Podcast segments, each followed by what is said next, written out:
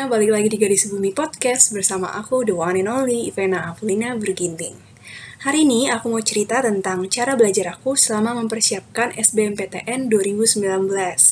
Mungkin ada di antara kalian yang lagi persiapin SBMPTN juga, atau lagi hektik-hektik anak kelas 12, atau sekedar kepo gimana cara belajar yang efektif, atau sekedar pengen nambah referensi. It's okay, kalian bisa dengar podcast ini, dan juga jangan lupa kirim podcast ini ke teman-teman kalian yang lagi nyari-nyari tips-tips belajar juga.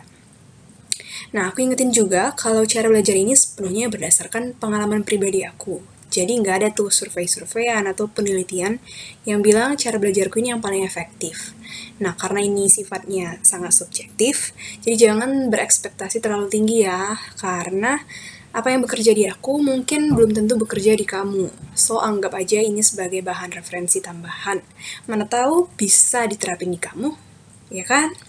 Oke, kali ini aku akan bagi beberapa podcast untuk setiap mata pelajaran yang akan kita bahas. Karena aku percaya setiap mata pelajaran itu beda cara mempelajarinya dan ada tips-tips khusus yang bisa diterapin di mata pelajaran ini tapi nggak bisa diterapin di mata pelajaran yang lain.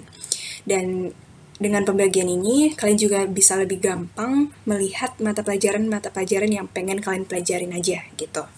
Jadi langsung aja, kita masuk ke tips yang pertama. Tada-tada! Nah, yang pertama adalah mulai dari sekarang. Kalian mungkin langsung mikir, oh my god, gue disuruh belajar, gitu. Tapi bener, kita harus mulai dari sekarang, mengingat ini udah pertengahan semester 1.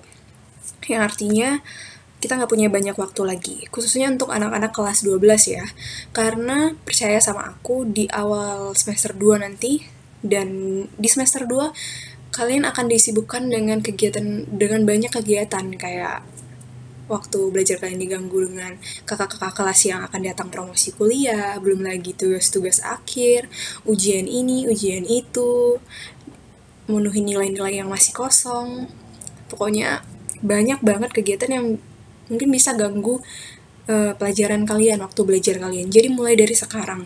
Udah mulai cicil-cicil dari bab 1. Oke. Number 2. Tips nomor 2 dari aku adalah buat jadwal belajar. Kenapa harus buat jadwal belajar? Nah, menurut aku sendiri jadwal belajar itu membuat kita lebih mengerti, lebih paham apa yang udah kita pelajarin, apa yang udah kita pahamin, dan apa yang belum. Nah, gimana tuh maksudnya? Jadi, biasanya aku buat jadwal belajar itu dengan cara lihat berapa waktu yang aku punya untuk belajar. Berapa waktu ke depan yang aku punya untuk belajar sebelum akhirnya aku ujian. Dan misalnya, let's say, aku punya waktu 5 bulan. 5 bulan itu akan aku bagi dengan bab-bab yang ada di ujian. Bab-bab yang diujiankan, gitu. Jadi, aku bisa bilang, satu hari aku harus belajar berapa untuk ngejar semua bab sampai aku akhirnya akan ujian, gitu. Jadi langsung kita buat contoh konkretnya aja. Misalnya kalau misalnya kita mulai belajar dari sekarang, mungkin masih bisa belajar satu bab satu hari. Oke, let's say kita belajar ekonomi. Jadi hari ini aku belajar ekonomi tentang bab uang. Di hari itu aku akan belajar bab uang, aku akan pelajarin mata pelajaran itu, apa teorinya, dan semuanya contoh soalnya. Sampai di akhir pembelajaran pada hari itu, aku akan tahu apa yang udah aku kuasain dan apa yang aku belum aku kuasain. Dan di situ aku akan catat apa yang belum aku kuasain. Dan alasan kita mencatat itu biar kita cari tahu, oke? Jangan didiamin juga, gitu. Jadi, kita punya tracking apa yang kita udah tahu dan apa yang belum kita tahu dan apa yang masih harus kita cari tahu, gitu. Jadi jadwal belajar ini sangat bermanfaat untuk kalian biar kalian tahu perkembangan belajar kalian. Oke, buat jadwal belajar. Oke, kita lanjut ke tips nomor 3, yaitu mulai dari bab 1. Nah, mungkin tips ini akan sedikit punya pro dan kontra, karena ada juga sebagian orang yang bilang mulai dari bab-bab yang kamu sukain aja dulu, gitu. Tapi aku lebih prefer bilang mulai aja dari bab 1. Menurutku, ilmu-ilmu sosial itu kita harus mempelajarinya secara terstruktur. Bukan hanya ilmu sosial, semua ilmu kita harus pelajarin secara terstruktur. Dan biasanya bab-bab itu udah dibagi ya, bab 1 harus dipelajarin lebih dulu daripada bab 2 gitu. Jadi mulai dari bab 1, meskipun kalian gak suka pelajarannya, mulai aja dari situ karena ketika kalian mempelajari itu secara terstruktur, otak kalian juga akan lebih menerimanya dengan baik gitu. Contohnya aja kayak pelajaran sejarah.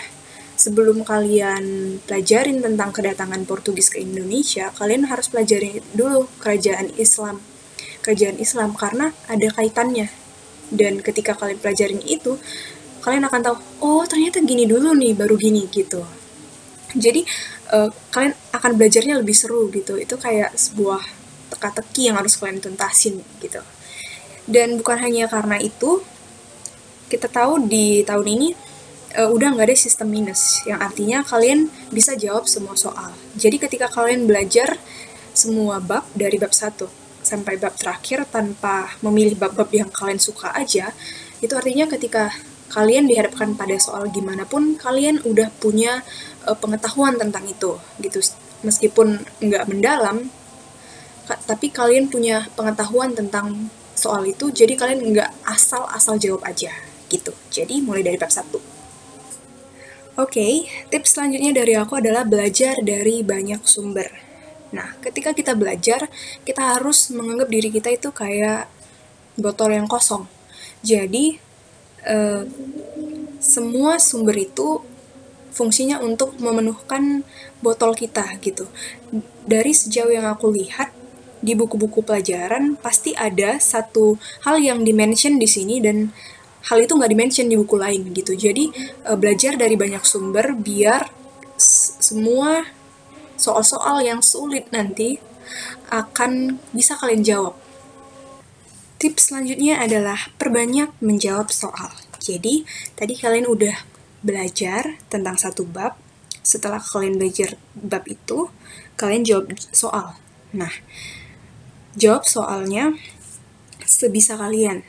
Karena dari soal itu, kalian akan tahu poin-poin mana yang belum kalian terlalu mengerti. Dan dari situ, kalian akan belajar lagi. Jadi, belajar itu bisa dievaluasi dari sejauh mana kalian memahami dan bisa menjawab soal-soal yang disediakan setiap bab-babnya. Jadi, usahain dulu jawab soal per bab. Tips kelima dari aku adalah buat catatan sendiri, plus jangan belajar dari ringkasan.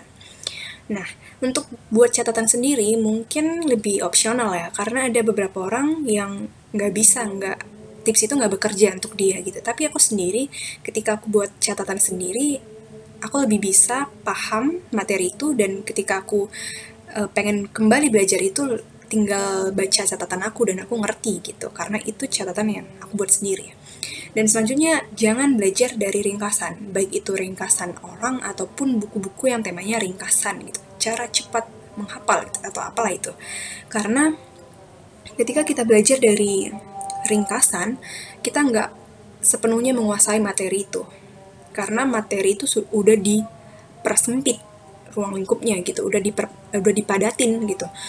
Dari yang aku lihat, ketika kita belajar dari ringkasan orang, ada hal-hal yang nggak akan kita pahamin gitu. Karena aku sendiri ketika aku meringkas, aku akan catat poin-poin yang sederhana, yang mengingatkanku pada poin yang lain gitu. Jadi aku udah punya satu pemahaman yang aku padatkan gitu. Jadi ketika orang membaca itu, mungkin orang nggak akan ngerti karena itu hanya tentang aku dan catatanku gitu. Jadi jangan belajar dari ringkasan orang atau catatan orang ataupun buku yang katanya hanya menampilkan poin-poin, karena ada cerita di balik itu yang ketika kamu tahu cerita itu, kamu akan lebih mudah menghafal yang lain gitu. Jadi jangan belajar dari ringkasan. Oke? Dan tips terakhir dari episode kali ini adalah buat tryout mandiri. Mungkin seminggu sekali ataupun 2 minggu sekali, it's okay. Tapi fungsinya adalah untuk menyegarkan kembali memori-memori kalian tentang pelajaran-pelajaran yang udah kalian lewatin. Biar apa yang kalian pelajarin nggak hilang dan lupakan gitu. Jadi ada media untuk kalian merefresh pelajaran-pelajaran yang udah kalian pelajarin dan kembali mengasah ingatan-ingatan kalian juga kemampuan kalian. Oke?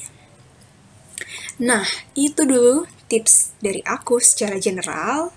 Dan kita akan kembali ketemu di podcast selanjutnya mengenai mata-mata pelajaran, khususnya mata pelajaran sosial dan tips-tips yang bisa aku kasih ke kalian. Oke, sekian podcast kali ini. Ivana Apulina pamit undur diri dan see you in the next podcast. Bye!